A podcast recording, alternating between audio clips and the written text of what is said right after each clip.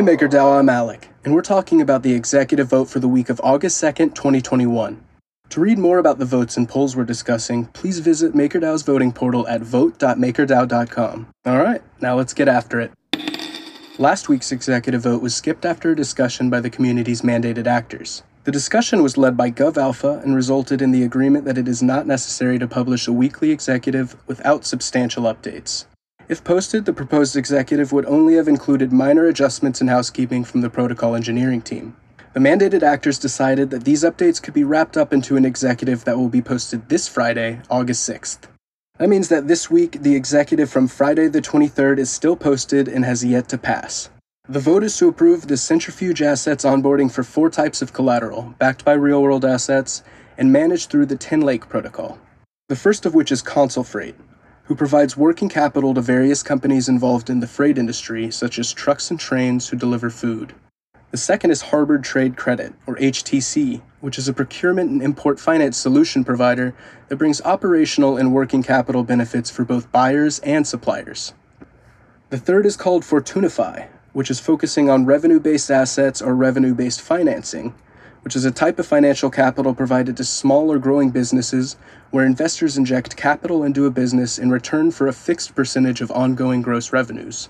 And last but not least, we have the People's Company, who is seeking a revolving line of credit in order to purchase new farmland. If passed, all of these tokens will utilize the drop token via the Tinlake protocol in order to be collateralized for the minting of DAI.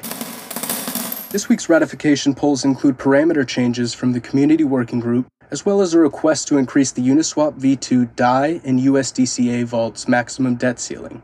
The proposed changes to system parameters include decreasing the stability fee for ETHB vaults by 1%, decreasing the debt ceiling on Uniswap LP tokens backed by DAI USDT and ETH USDT by 10 million, and decreasing the debt ceiling on Loopring vaults by 2 million.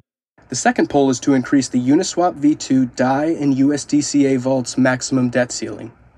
Voters can decide between increasing the debt ceilings on these vaults by 50, 100, and 200 million DAI, or maintaining the current debt ceiling. And finally, we have our community greenlight pull up for the real world asset 120 decibel films. 120 decibel films is a lender in the entertainment industry who issues tax credit loans, pre sale loans, gap loans, short term bridge loans, finishing funds, as well as purchase and assumption loans. The company also provides executive production services to help filmmakers get their projects financed and distributed.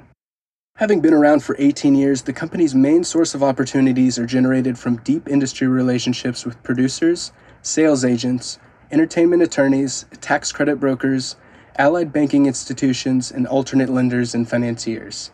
The company has requested an initial debt ceiling of 25 million DAI with a 3% stability fee and a debt to equity ratio of 90%. And that's all for this week's update.